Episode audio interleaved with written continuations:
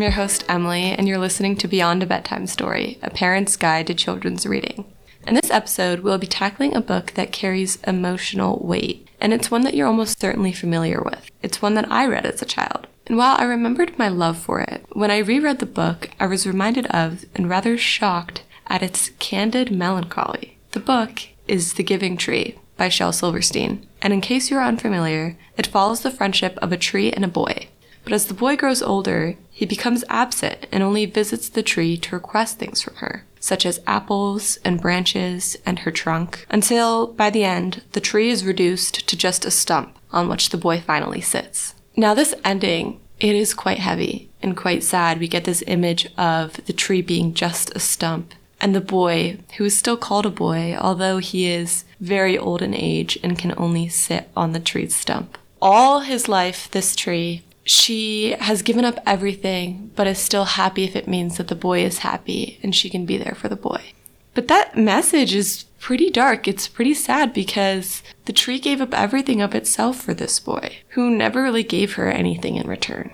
In regards to this kind of depressing ending, Mr. Silverstein, in an interview he did in 1978 for the New York Times, he said that happy endings, magic solutions in children's books, create an alienation in the child who reads them. The child asks why I don't have this happiness thing you're telling me about, and comes to think when his joy stops that he has failed and it won't come back. So, with this quote, Silverstein is really acknowledging that yes, his books include sad endings because they're more like real life, and a child in a sense, should be prepared to deal with the reality of that things aren't perfect and they don't have these fairy tale solutions. Because by handing a child a story and surrounding them with stories all of their life that are only happy, they're going to be devastated when they grow up and the real world doesn't match that image. But by giving children this sadness and this reality in small doses, it will prepare them. And it may be sad, but acknowledging that sadness at least they'll have the tools and you can teach them as a parent. And I'll get into this in the second segment when we look at prompts to use. As a parent, you can prepare them to deal with the sadness, which will help them in the long run. But this also broaches the idea that certain children can handle different levels of sadness. This reminds me of a conversation I had with a friend not too long ago, a couple weeks ago. And we we're talking about like our childhood. And as a child, I loved sad endings. I liked reading sad books and I liked watching the news, although it was sad because I don't know, it made me feel something. And I felt like I was learning something and I felt like sadness was a part of life and it was something that I didn't mind confronting. I was literally obsessed with the news to the point where every Friday when Tom Llamas was on ABC News for David Muir, I would get so excited that I would get to see Tom Llamas and I would get to see the news. I didn't mind the sad stories, but that's related to who I was as a child and that I loved writing and I still love writing and reading. So it's a characteristic of me. Whereas my friend, we were joking about this, his parents wouldn't even let him watch the news because it made him too sad because he would get too upset about it. So his parents wouldn't put on the news for him knowing that it was too much for him to handle. And that's completely okay. Children grow at different rates and they can handle different levels of sadness your child doesn't have to be me sitting in front of the news because at the end of the day it's depressing and maybe I could have done with a little less of that in my life. But they don't have to be shunned from the news altogether and not be exposed to anything. There can be a happy medium. It's a matter of as a parent you know your child and you know how much they can handle. But just that story got me thinking that children are different and they're not going to be able to handle the same amount of sadness as each other and this like reality that they need to be prepared to face. But books such as The Giving Tree, they give a platform to approach said sadness and expose your children to these heavy themes, but within a controlled and safe environment because they're reading this book with you as a parent. They feel safe doing so. And with the appropriate follow up prompts and conversations, you can ensure that your child is getting the most value out of the story and kind of learning from the wrongness of the relationship in the book and how the tree gave too much and didn't receive anything back. And they can learn that that's a dangerous relationship to be in and not a healthy one to be in, but frame it in a sense of your child will know that is wrong and can learn from said mistakes and not later in their life be engaged in a relationship where they're giving too much and not receiving anything. Essentially, what I'm getting at, and I think what Silverstein was also getting at in his interview, is that text can provide a healthy amount of sadness that children can confront. And you as a parent can help them feel the weight and the emotion of something like that, of a relationship that is wrong, but also learn how to be better and how to deal with those relationships when they occur because later in life that may be something that they're faced with. But in my research for this book, after I had analyzed it and I wanted to see the commentary surrounding the giving tree, because it's called the giving tree and yet the tree is almost giving too much. It's not a good giving necessarily. And I wanted to see what the sentiment was around that. And I found this New York Times article called We Need to Talk About the Giving Tree. In the articles, the authors Adam Grant and Allison Sweet Grant um, they say that it's not really about generosity. It's a book about self sacrifice, and those are two very different things. They talk about how some readers might see the self sacrifice of the tree as noble, as an unconditional love that a parent might give to a child, but that that should be very different from the term of generosity, and that a child should learn not to take selfishly. I felt the same way about this when I was reading the book that in follow up prompts, which I'll get into, there needed to be a clear distinction of generosity is good to a certain extent. There has to be a balance because you can't give up everything. And I completely agreed with the authors when they affirmed that this book should be used as a starting point for conversations about healthy behavior and healthy relationships. Because that's totally what it can be when you prompt in the correct ways and you point out what's wrong in the relationship and what could your child do differently if they find themselves in this relationship. The only aspect where I, I guess, digress from the authors, authors of that article is they argue for a different ending, that it might have been more beneficial if the boy had given back or if there was some alternate ending. But Silverstein himself acknowledged that he made the ending the way it was on purpose. It's sad for a reason, and this almost wrongful relationship exists in this book for a reason. Silverstein does exemplify the danger of a one sided relationship, and by doing so, children can recognize the sadness that accompanies the story's outcome and how dangerous this one sided relationship really is. But when prompted by their parents, children can learn from the mistakes made in the book. And that becomes a more valuable lesson than any happy ending would be. So it's more having an appreciation someone who writes books and reads books and someone who likes sad endings is that there's value in stories that teach realities, however sad they may be, because at the end of the day, you can't shelter your child from all of the harsh realities they're going to face in their adulthood and as they grow up. But these books, they give you the tools and they give you the opportunities to teach them lessons so that when they inevitably face these things you can't protect them from, they're ready to face them. And they're ready to face them because you have these conversations with them. Essentially, I just wanted to capture the value that these sad stories, such as The Giving Tree, have.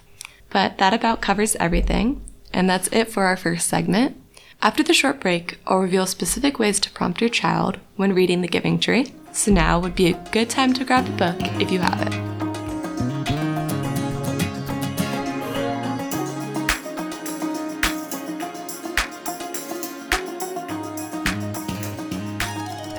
All right, I'm back and ready to dive into these reading strategies. If you have the book, definitely feel free to follow along as I refer to specific page numbers. I had to number my own copy, so yours might not have page numbers, but my reference of them should give you a general idea of where the ideas I'm referencing are coming from. But with that said, let's get into it. Because of the nature of the giving tree and how impactful the ending is, I would use all of these prompts after reading the whole story in its entirety to your child. And then I would go back and hone in on certain moments. There's a lot of repeated phrases, repeated text.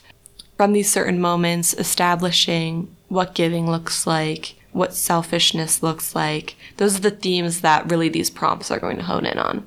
So, a moment that you can go back to is on page 45 and 46 with the text, and the tree was happy but not really.